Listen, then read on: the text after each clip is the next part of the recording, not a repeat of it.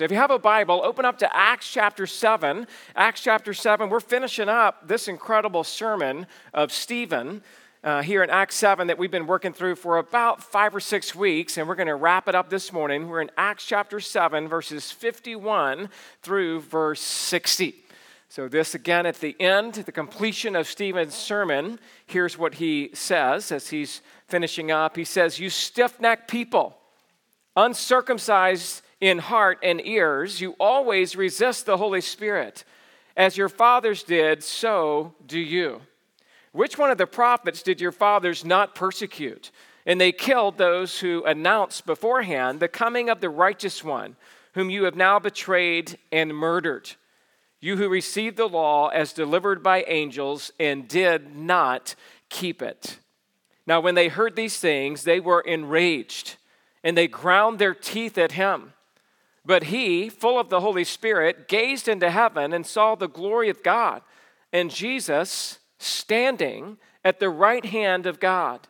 And he said, Behold, I see the heavens opened and the Son of Man standing at the right hand of God. But they cried out with a loud voice and stopped their ears and rushed together at him. And they cast him out of the city and stoned him. And the witnesses laid down their garments at the feet of a young man named Saul.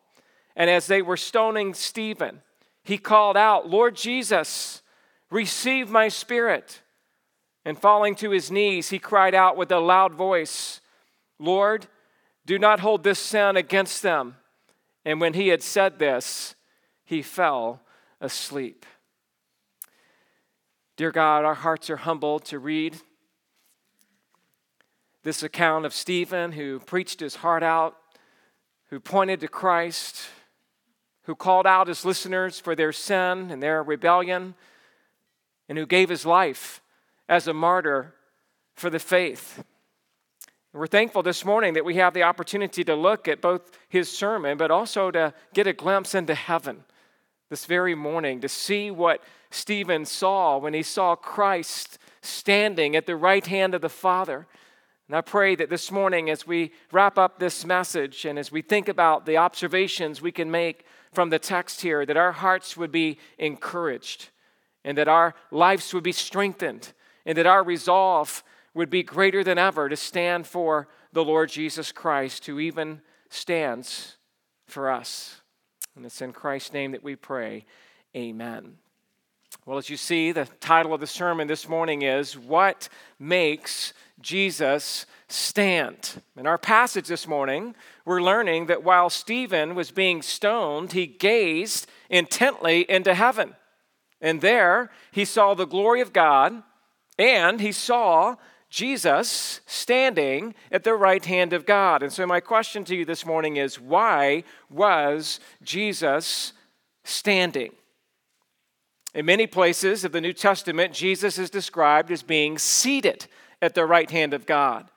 Jesus himself, quoting from Psalm 110, said in Matthew 22 44, The Lord said to my Lord, Sit at my right hand and, until I put your enemies under your feet. Jesus told the Jerusalem council in Luke 22 69, But from now on the Son of Man shall be seated at the right hand of God by the power of God. Ephesians 1:20 says that he worked in Christ when he raised him from the dead and seated him at his right hand in the heavenly places. Colossians 1 uh, chapter 3 verse 1 says, "If then you have been raised with Christ, seek the things that are above where Christ is, seated at the right hand of God. And Hebrews 1 3 says, He is the radiance of the glory of God, an exact imprint of His nature, and He upholds the universe by the word of His power. And after making purification of sins, He sat down at the right hand of the majesty on high. And so, from all of these passages, we learn what it means for Jesus to be seated at the right hand of God. It means that Jesus has finished the plan of redemption and has fulfilled his Father's will. It means that Jesus has been given all power and authority over all of his enemies. It means that Jesus indeed is the Messiah who sits on the throne of David and his kingdom will know no end. It means that Jesus is of equal position, equal honor, and equal power, equal authority with God. Well, if this is what it means for Jesus to be seated at the right hand of God, what does it mean for Jesus to be standing at the right hand of God, as we see here in Acts chapter 7? Some would say that Jesus is standing in Stephen's honor. Others would say that Jesus is concerned about Stephen's welfare. Still, others would say that Jesus is getting up in order to welcome Stephen home. And while all of these are reasonable possibilities, I believe that there is another reason, a theological reason. I believe that Jesus was standing as a preparation for judgment. With this one simple action, Jesus was confirming his role as sovereign judge over the earth. Think about it. Psalm 110, the passage again says, The Lord says to my Lord, Sit at my right hand until I make your enemies your footstool. Then the Lord sends forth from Zion your mighty scepter, rule in the midst of your enemies. This passage in Psalm 110 is teaching us that God the Father is saying to God the Son, Sit at my right hand until I make your enemies your footstool. This implies that there is a time when Jesus will not be sitting, but that God the Father will send God the Son with his mighty scepter to rule over his enemies. Standing is what the Son of God will do when he comes to judge the earth. Psalm 68, verse 1 says, God shall arise or stand, and his enemies shall be scattered, and those who hate him will flee before him.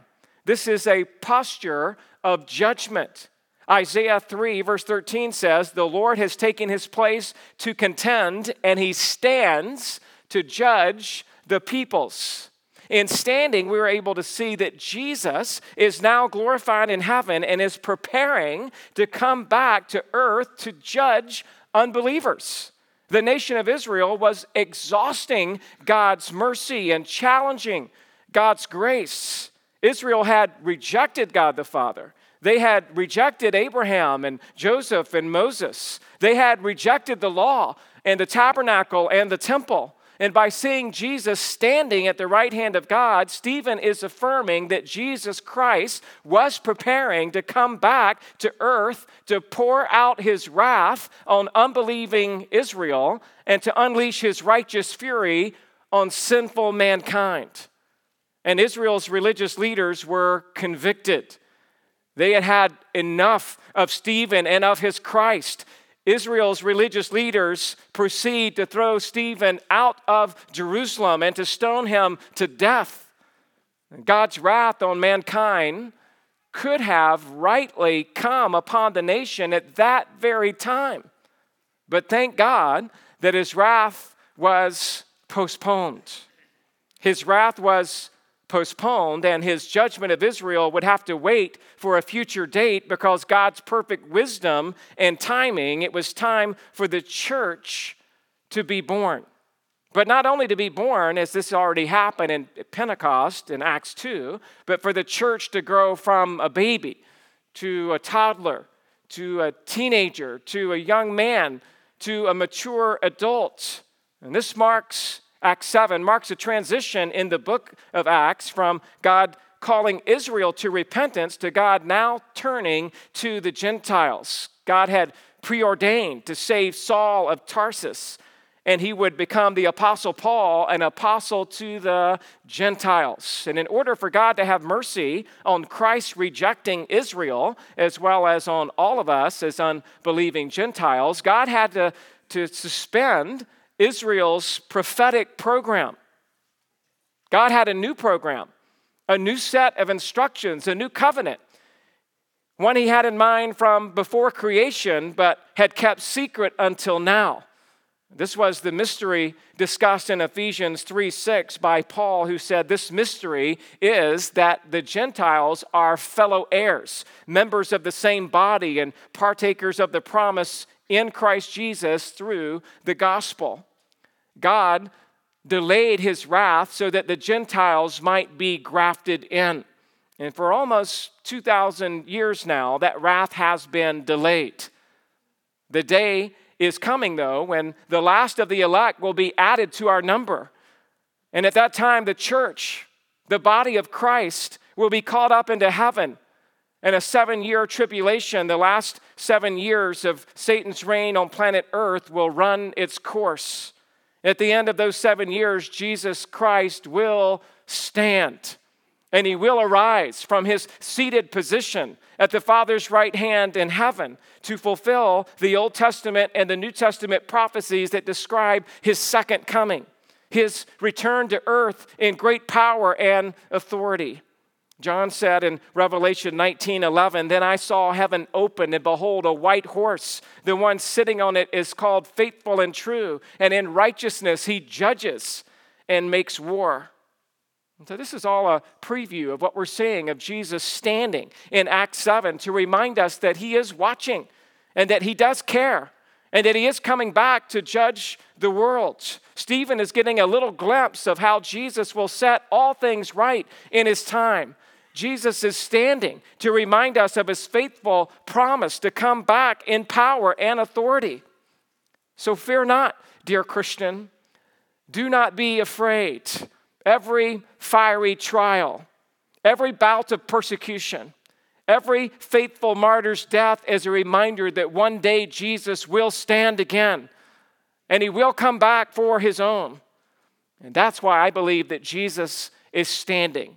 It's a preview of his sovereign power over all things. Yet he waited to come back until you and I would be brought into redemption to finish his plan with the church, that mystery that's now been made known to all of us. This morning, I want us to simply look at three headings as we wrap up Stephen's one and only sermon recorded in the New Testament.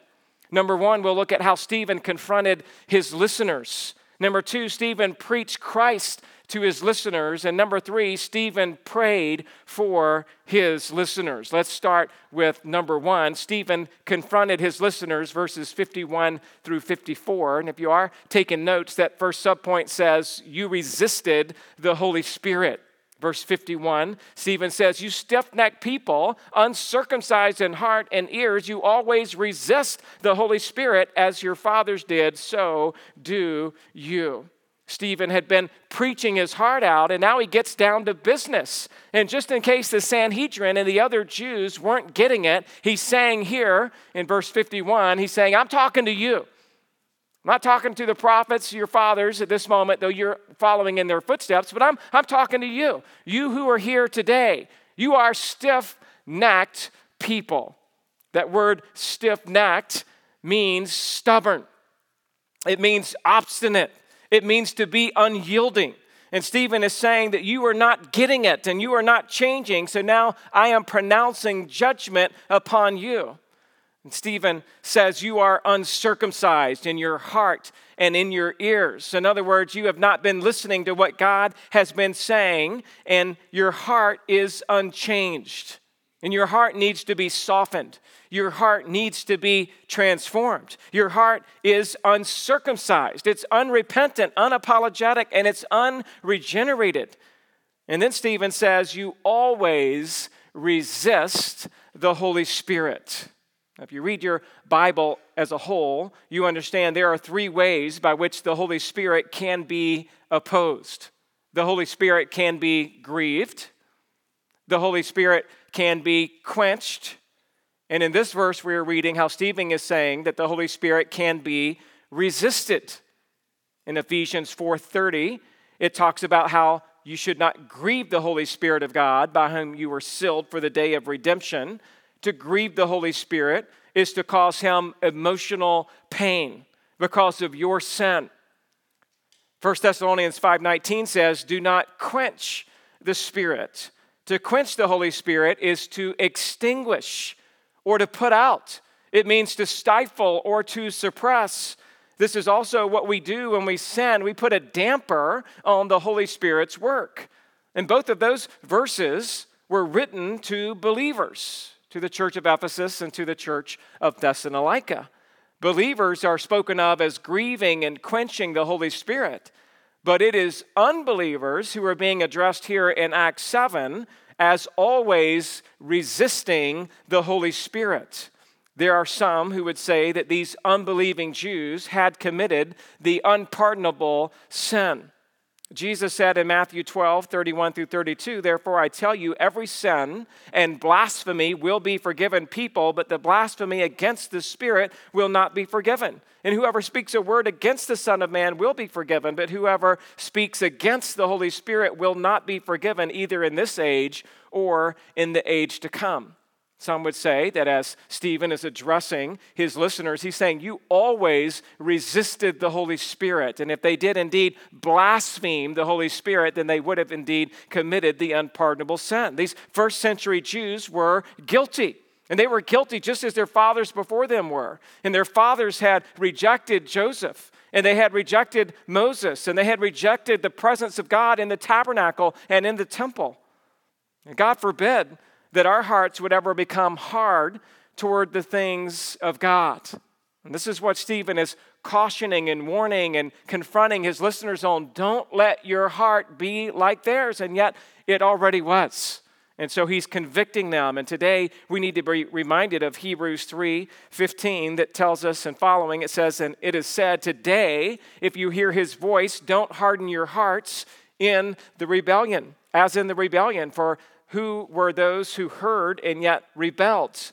Was it not all those who left Egypt and led, were led by Moses? And with whom has he provoked the, for 40 years? Was it not with those who sinned and those bodies fell in the wilderness? And to whom did he swear that they would not enter his rest, but to those who were disobedient? So we see that they were unable to enter because of unbelief. That would be true for you and for me as well today that if we would harden our hearts that we would fall into the same sin and the same judgment that those did in the wilderness and that those are falling into that are confronting Stephen as he's even turning around and confronting them he's saying don't rebel against God and his word you don't have to stay in the wilderness. You can enter his rest today through Jesus Christ by coming to him and by believing in him with all of your heart. And not only had the Jews rejected God, but in verse 52, your next blank says that Stephen is confronting them, saying, You killed the prophets. You killed the prophets. Verse 52 Which of the prophets did your fathers not persecute? And they killed those who announced beforehand the coming of the righteous one, whom you have now betrayed and murdered. Persecution and martyrdom was commonplace among the prophets throughout the Old Testament. Moses was once threatened by stoning by the people. Elijah would have been executed if Jezebel could have laid hands on him. Isaiah is said to have been put into a hollow tree and then sawn in two during the days of Manasseh. Jeremiah was told by God not to marry because no woman ought to share the sufferings that he faced. He was later placed in a slimy pit only to be brought out and eventually stoned to death. Zechariah was martyred between the temple and the altar. When Elijah escaped to Mount Horeb after God answered by fire on Mount Carmel, God asked him what he was doing there, and Elijah replied in 1 Kings 19:10, he said, "I have been very jealous for the Lord, the God of hosts, for the people of Israel have forsaken your covenant, thrown down your altars, and killed your prophets with the sword, and I, even I only, am left." and they seek my life to take it away. 2 Kings 36, verse 16 says, But they kept mocking the messengers of God, despising his words and scoffing his prophets until the wrath of the Lord rose against his people until there was no remedy. Jeremiah chapter 2, verse 30 says, Your own sword devoured your prophets like a ravaging lion. Jesus said to the Jews in Matthew 23, 31, Thus you witness against yourselves that you are the sons of those who murdered the prophets. Jesus said again in Luke 11, 47 through 48, Woe to you, for you build the tombs of the prophets whom your fathers killed. So you are witnesses, you consent to the deeds of your fathers, for they killed them. And so, all of these prophets who were killed, they were all announcing the coming of Christ. They were all announcing the coming of the righteous one, which is a reference to the Messiah. Peter had said the same thing in Acts 3, verse 14. He says, But you denied the Holy One and the Righteous One, and then asked for a murderer to be granted to you. And so all of the prophets pointed to the holy and the righteous one, but at the end of verse 52, Stephen now directly confronts his listeners, whom you have now betrayed and murdered, he says. All of the unbelieving Jews, when they betrayed Jesus, all of them acted like Judas.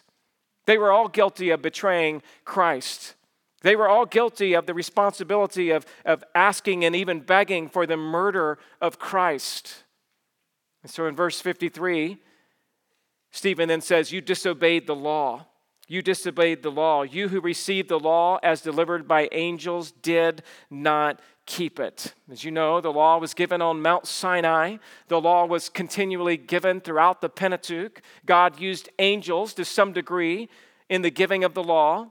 We looked last week at Galatians 3:19 which says, "Why then the law? It was added because of transgressions until the offspring should come to whom the promise had been made, and it was put in place through angels by an intermediary." And so we know that the law was, somehow was delivered by angels, but the law was given to show us our sin. The law was to be a tutor, to show us our need for Christ, and salvation never came from keeping the law but the law reflected on God's holy character and served as a guardian until Christ came in order that we might be justified by faith. And Christ was to be an end of the old covenant and to set up a new covenant. And with the new covenant came a new law, the law of Christ. And Stephen is once again repeating what Jesus had said to these same leaders in John 5:46 for if you believed Moses you would believe in me for he wrote of me so Moses wrote about Jesus in the law. And if these followers of the Judaism uh, religion would have been true followers of the God of creation and the God of Moses, the God of Abraham and Isaac and Jacob, then they would have listened to Christ. They would have followed Christ. They would have never killed all of the prophets who pointed to Christ. But these leaders had no real respect for Moses or the law, or they would have never murdered the one that Moses had promised that would come after him. Jesus said in John 7 19, Has not Moses given you the law? Yet none of you keeps the law. Why do you seek to kill me? I would say, Well, what a shame. Here are the Israelites thinking they've been so holy, so dedicated to following the law, and yet Jesus says, None of you keeps it. None of you have kept the law. We understand there that they haven't kept the law perfectly. And we also understand that they've added to the law their own man made laws, which is legalism. And so in verses 51 through 53, Stephen speaks with incredible boldness. He speaks with precision. He is now applying the text of Scripture directly to his listener's situation. You know, sometimes popular evangelists and pastors will say things like, Why preach about sin? Or I just want to give the good news of Jesus. Or I don't want to turn people off. I want to make them feel good about themselves. So much of today's preaching is so watered down that it has no gospel content, no conviction, no truth, no real meaning. You know, you can water down soup to the point that it has no taste. You can water down the message of the gospel to where it is no longer salty. The problem is that you and I are to be the salt of the earth. We're to be the light of the world. We're to preach like the prophets preached, and we're to preach like Jesus preached, and we're to preach like the New Testament apostles preached. We're to preach like Stephen's preaching. We're to preach truth and grace. We are to preach about sin, and we are to preach about the Savior. We are to preach about life and we are to preach about death. So let me ask you this morning have you been watering down the truth? Have you been afraid to talk about heaven and hell? Have you been faithful to go and tell it on the mountain? Are you faithful, as one verse from O Come, O come, Emmanuel says. One verse says, O come, O branch of Jesse's stem, unto your own and rescue them. From the depths of hell, your people save and give them victory over the grave. I like it. It's a Christmas carol about hell. That's what I'm saying. This is a season not only to be all of the sprinkles and all of the, you know, whatever, all of the glitter, right? But it's like, hey, you know what? The season is to save people like you from hell. That's why we sing this song. That's what O come, O come Emmanuel says. Or are you being faithful to tell people about Christmas? The real meaning of Christmas is that they need to be born again. That's what Hark the Herald Angels Sing talks about. It reminds us in one verse of that Christmas hymn Mild he lay his glory by, born that men may no more die, born to raise the sons of earth, born to give them second birth. Hark, the herald angels sing, Glory to the newborn king. Christmas songs are about being born again. That's what they're about. It's about you not going to hell, and it's about you being born again. Are you being faithful to tell people this Christmas about the resurrection, like we three kings of Orient are? Listen to the last two verses. Myrrh is mine, its bitter perfume breathes a life of gathering gloom, sorrow, sighing, bleeding, dying, sealed in the stone cold tomb. Glorious now, behold him arise King and God and sacrifice. Hallelujah, hallelujah sounds through the earth and skies.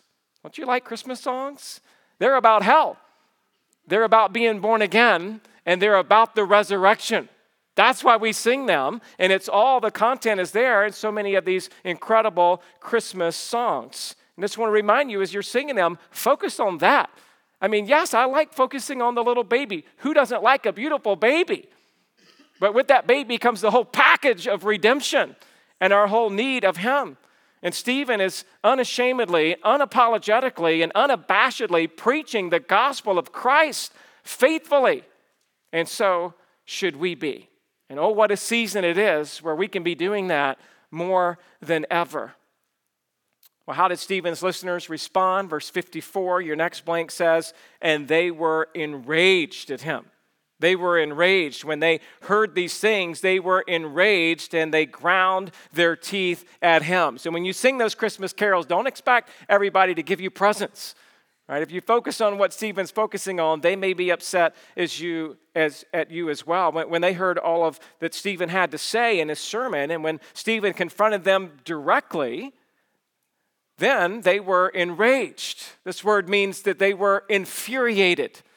The NASB translates the word as they were cut to the quick. The word literally means that they were sawed through. In our vernacular today, they were beside themselves. And this same word is used in Acts 5:33 to describe how they felt when the apostles were arrested for preaching the gospel. It says when they heard this, they were enraged and wanted to kill them. Needless to say, they weren't responding well. And when Peter preached the gospel in Acts 2, some responded better when they said, What shall we do? And Peter told them to repent and be baptized, and thousands of people were saved. Later in Paul's sermon on Mars Hill in Acts 17, verse 32 says, Now when they heard about the resurrection of the dead, some mocked, but others said, We will hear you again about this. But this crowd here in Acts 7 wasn't having any more of it. They were enraged and they ground their teeth at him. We hear about this kind of behavior even back in Psalm 35, verse 16, like profane mockers at a feast, they gnash at me with their teeth. Or listen to Psalm 37, verse 12 the wicked plots against the righteous and gnashes his teeth at him. It's describing this extreme anger and revulsion to whatever message is being delivered. Possibly you're even more familiar with the grinding or gnashing of teeth from Jesus' description of what will become of those who suffer in hell. Jesus said in Matthew 8 12, while the sons of the kingdom will be thrown into outer darkness, in that place there will be weeping and gnashing of teeth. And again, Jesus describes the horrors of hell in Matthew 13 42 and throw them into the fiery furnace. In that place, there will be weeping and gnashing of teeth. The Sanhedrin had heard the truth. They had heard Jesus' teaching and they had witnessed his miracles. They had also heard the preaching of the apostles and seen the miracles that they performed. But because of their continual rejection, Stephen did not give them an invitation, but he gave them an indictment one that filled them with rage. They gnashed their teeth on that day, and perhaps most of them are doing the same thing today in hell.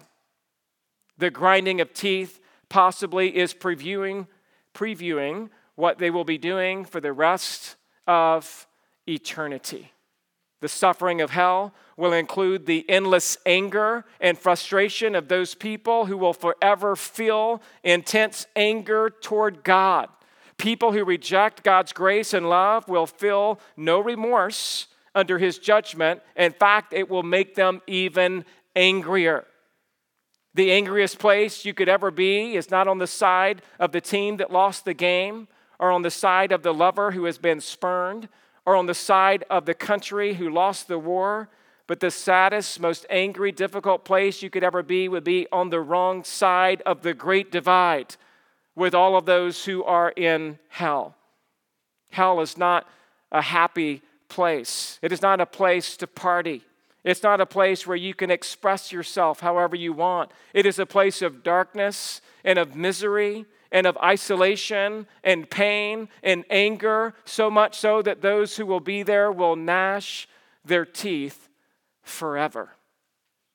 Merry Christmas. It's just a reminder, right? That's what they're doing. They're gnashing their teeth at Stephen. That's what they'll be doing apart from God's grace in hell for all eternity. And so now that we've seen that Stephen has confronted his listeners, let's now see how, number two, Stephen preached Christ to his listeners. In verses 55 through 58, your next blank there in verse 55 said that Stephen was full of the Holy Spirit. First part of verse 55, but he, referring to Stephen, full of the Holy Spirit. And again, we're seeing incredible contrast. They were resisting the Holy Spirit all the time. Stephen is full of the Holy Spirit, while his listeners were full of rage. He is full of peace. While they are full of anger and hostility, he is full of the goodness of God, while they are full of the hatred of men. And we see this twice already about Stephen's character. Acts 6 3 talks about what kind of men were needed to serve tables. Therefore, brothers, pick out from among you seven men of good repute, full of the Spirit and of wisdom.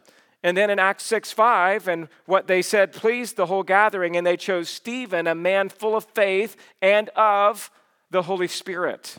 To be filled with the Spirit means to be controlled by the Spirit. It means to bear the fruit of the Holy Spirit. It means that you are doing what you're doing not in your own strength, but in the power of the Holy Spirit. And please note, Stephen did not start speaking in some unknown language. Stephen did not start in this moment naming and claiming things. Stephen did not command God to do something. That's not what it means to be full of the Spirit. Stephen continued, rather, to preach the gospel and to pray for those who were persecuting them.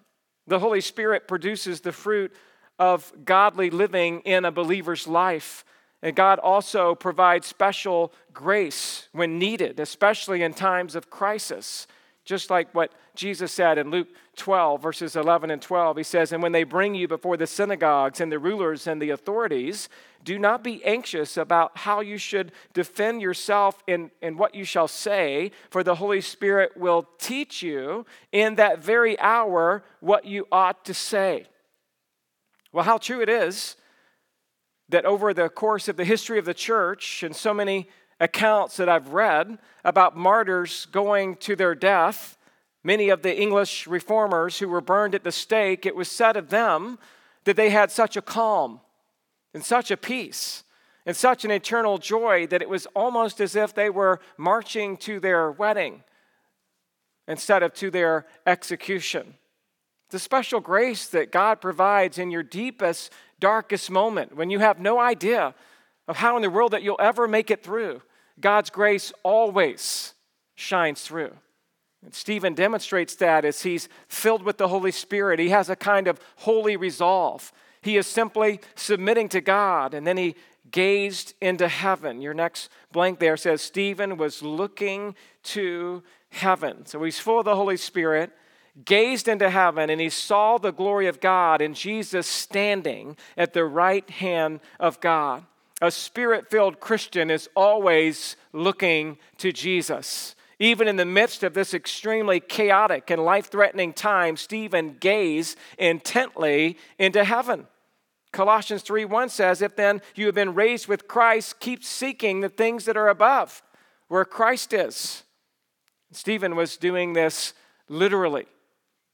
What a blessing and encouragement this must have been when all else is lost, Stephen is looking to heaven. Stephen is one of those very few people in the Bible who have ever had the incredible privilege of actually looking into heaven.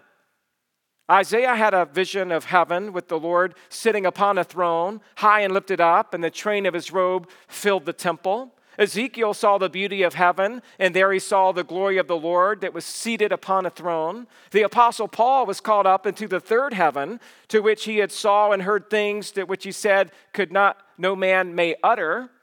And John looked in and saw the doors of heaven standing wide open, to which he heard a voice speaking to him like a trumpet, saying, Come up here, and I will show you what, much, what must take place after this. And so, as Stephen directed his gaze away from the clamoring mob into heaven, he saw the glory of God and Jesus there at the right hand of the Father. The true sanctuary in heaven was opened for view. And Jesus was standing to register his applause, his approval, his well done, thou good and faithful servant. And in just a few more minutes, Stephen would be there, absent from the body, but present with the Lord. But first, he must bear one final witness to the nation of Israel and its leaders, now set irrevocably on a collision course with judgment. And so we see Stephen was full of the Holy Spirit. He was looking up into heaven. And then next, we see that Stephen was affirming Christ's words. Verse 56 Stephen was affirming Christ's words. Look what he says here Behold, I see the heavens opened and the Son of Man standing at the right hand of God. In verse 55, he saw it. In verse 56, he talked about what he saw. In this verse, he's just stating exactly what he is actually seeing in heaven. Now, I say in the outline that Stephen is affirming Christ's words. Many in the court that day had been present a few years earlier when Jesus was on trial. And Caiaphas, the high priest, as you remember, asked Jesus directly, Are you the Christ? You remember how Jesus replied in Mark 14 62? He said, I am, and you will see the Son of Man seated at the right hand of power and coming with the clouds of heaven. And now here we are, just a few years later, and Stephen is seeing at least part of this prophecy fulfilled. Jesus is referring to him himself as the Son of Man.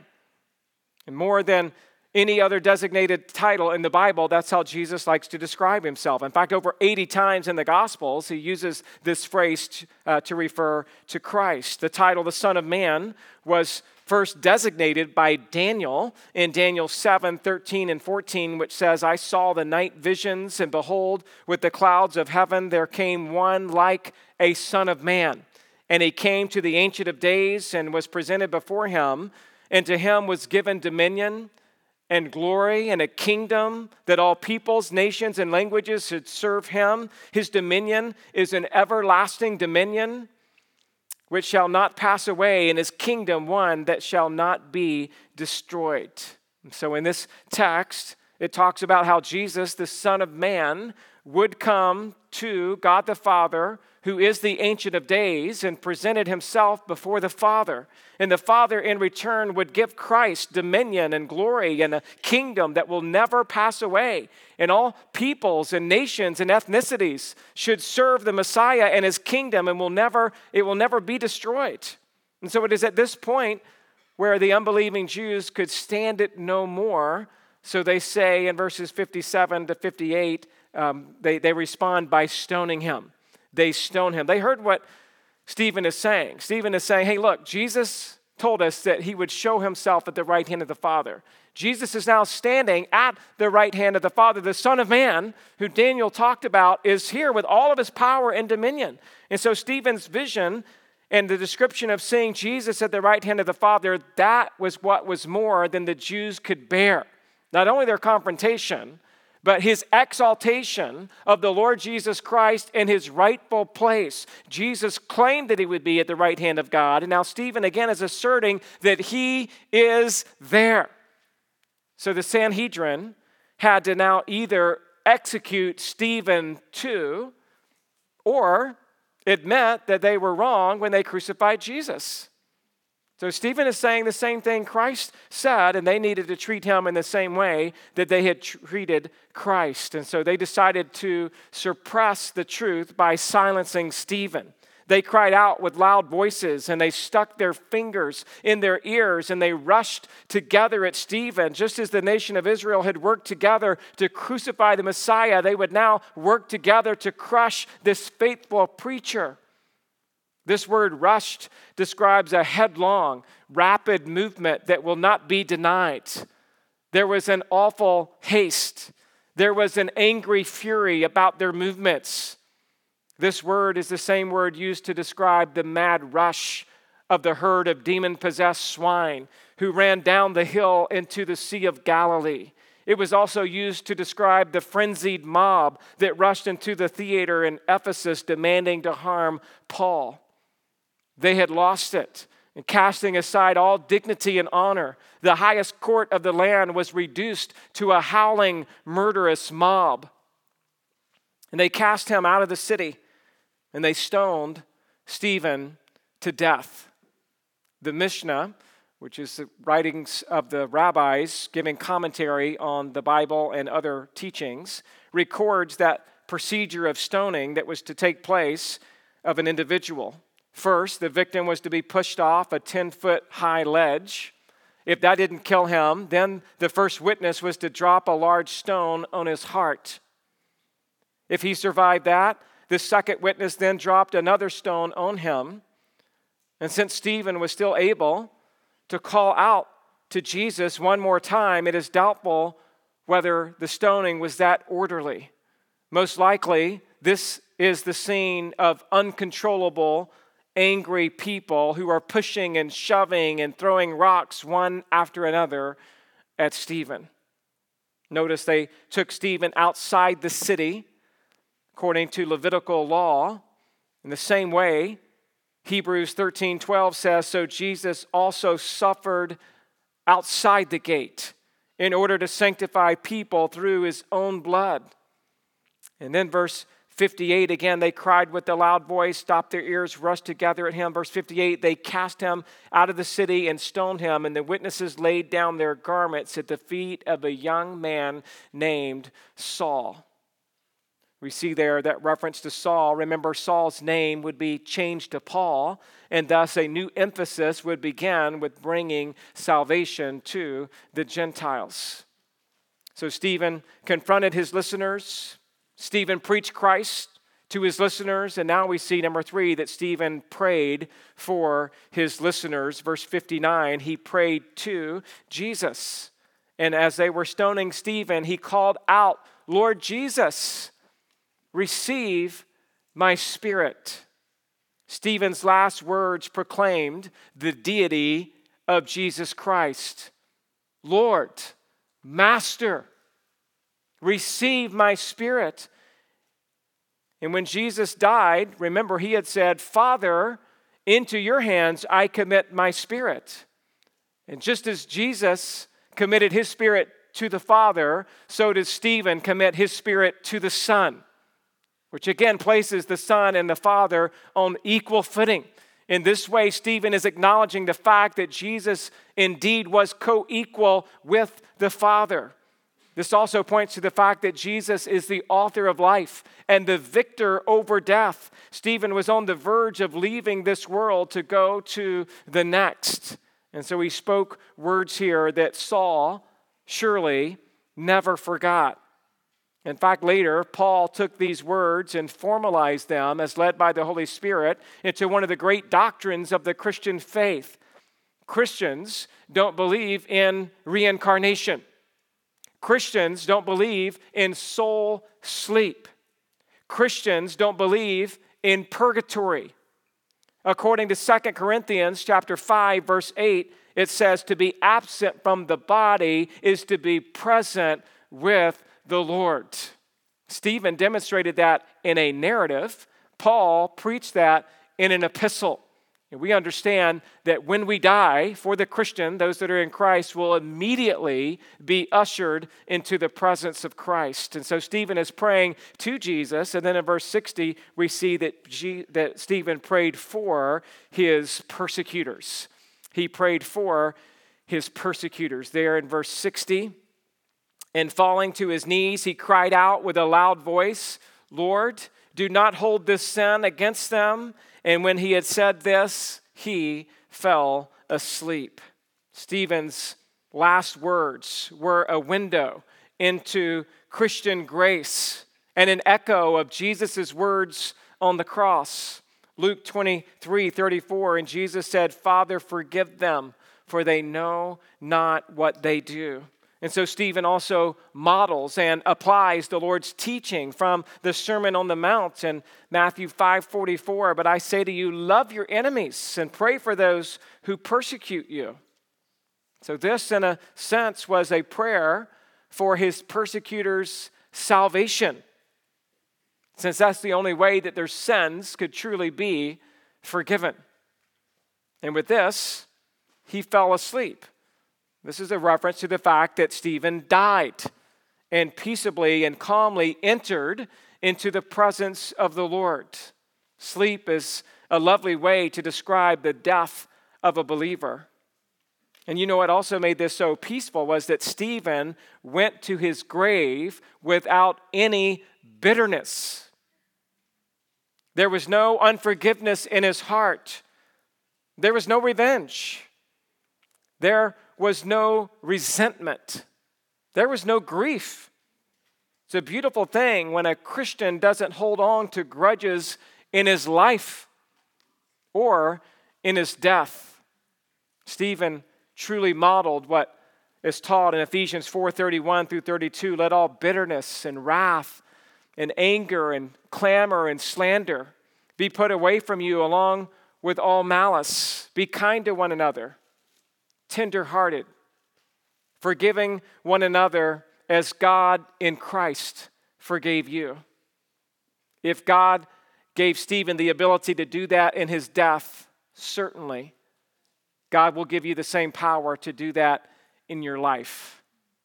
You ever thought about how Stephen passed? He just let it all go. And maybe you're here today and you're hanging on to something that somebody's done against you. And you're upset. You've been hurt. And you've been storing up bitterness in your heart for far too long. And all I'm saying is if the Stephen can let it go here in his death, then certainly you can let it go in your life. Dear Christian, it's Christmas season. You should be holding nothing against anyone ever. Look up into heaven and be reminded of the glories of Christ. Look at Stephen's example. Be encouraged, be inspired today that you can be forgiven and that you can forgive others in the same way if you could pass from this life into the next with total peace and tranquility because you know that you've obeyed God with his help in all areas of your life. Well, as we reflect on the similarities between Stephen and Jesus, one commentator wrote, quote, both in life and in death, Stephen was so much like his Lord. Jesus was filled with the Spirit so was Stephen. Jesus was full of grace, so was Stephen. Jesus boldly confronted the religious establishment of his day, so did Stephen. Jesus was convicted by lying witnesses, so was Stephen. Jesus had a mock trial, so did Stephen. Jesus was executed through the innocent, uh, uh, though innocent of any crime, so was Stephen. Both were accused of blasphemy, both died outside of the city, and both prayed for the salvation of their executors. Was there ever a man more like Jesus? Been an amazing sermon, hasn't it? The sermon of Stephen. So many things that we could learn and take home with us this, this morning. Let's look at that take home section there at the bottom of your outline. How can you effectively confront those in sin around you? I told you one way to do it is by singing Christmas carols. you can do it if you emphasize of what it's really about. And of course, I'm not saying do that in a vindictive, mean-spirited way. I told one group of people that in my college years we would go caroling. I think it's a lovely way to be a gospel witness. And I had one professor who was an atheist in our junior college. So I found out where he lived. Me and all my carolers showed up at his front doorstep and we sang, Oh, come, let us adore him.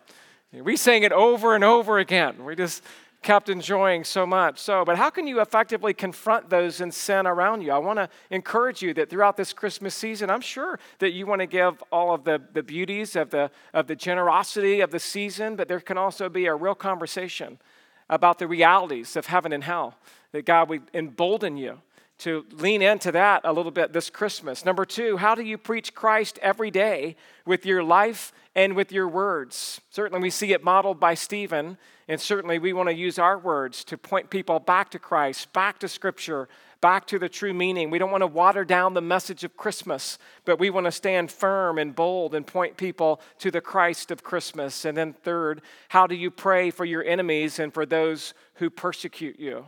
Maybe you have a lot to think about here at the very end of the sermon about how you need to forgive those who have sinned against you in the way, same way Stephen has, or just to pray for the enemies that you face at work or in your family, or as you look forward to hanging out with family over the holidays, or you don't look forward to hanging out with family over the holidays, that you would have extra grace in your heart and to love them anyway, because that's what Christ has done for you. And so, as we wrap up this morning, if you're here and you've never trusted Christ and you've never seen the beauty of heaven as Stephen describes this morning. We want to invite you today into a personal relationship with Jesus, that you would look at God's word this morning and just see his love for you, his desire to give his life for you, that you would be drawn into a personal relationship with him, that you would deny all the pleasures of this world and to realize that everything else is a distant second to the joy of knowing Christ. And so I'm inviting you this morning as we finish our last song. We'll have a few people standing by that back door. If you want to come into a personal relationship with Christ, we're inviting you to do that. Or maybe you're here this morning and you've just been encouraged by some of the songs that we've sung or something out of the passage this morning just struck you and you want to talk to somebody, you want to pray with somebody. We invite you to come as well, as this is an opportunity for us during this special season to talk about what God's doing in our hearts and how He's changing our lives, and that we would reflect again on what it is that makes Jesus stand. He cares for you, He loves you, but He's coming back in judgment. So we want to make sure that we're ready for that great day. Let's pray together. Father, thank you for this morning. Thank you for the joy of seeing Stephen's sermon and just kind of wrapping up all these wonderful truths that we've spent several weeks in. I pray this morning, God, that you would especially help us to think through the authenticity of Stephen's sermon, the boldness of his confrontation, the resolve to continue to preach Christ right into his death, the prayer that he prayed for those who were persecuting him. Help us as we think about these things and meditate on these things to follow in a similar example. We want to follow Stephen only as he follows Christ. We've seen how clear of a picture of following that is throughout these last few weeks together. God, I pray that you would bless us throughout the rest of this day and the weeks to come, that we would walk in the joy of Christmas and that we would preach the gospel of Christmas and that we would always point people to the Christ of Christmas. And it's in His name we pray. Amen.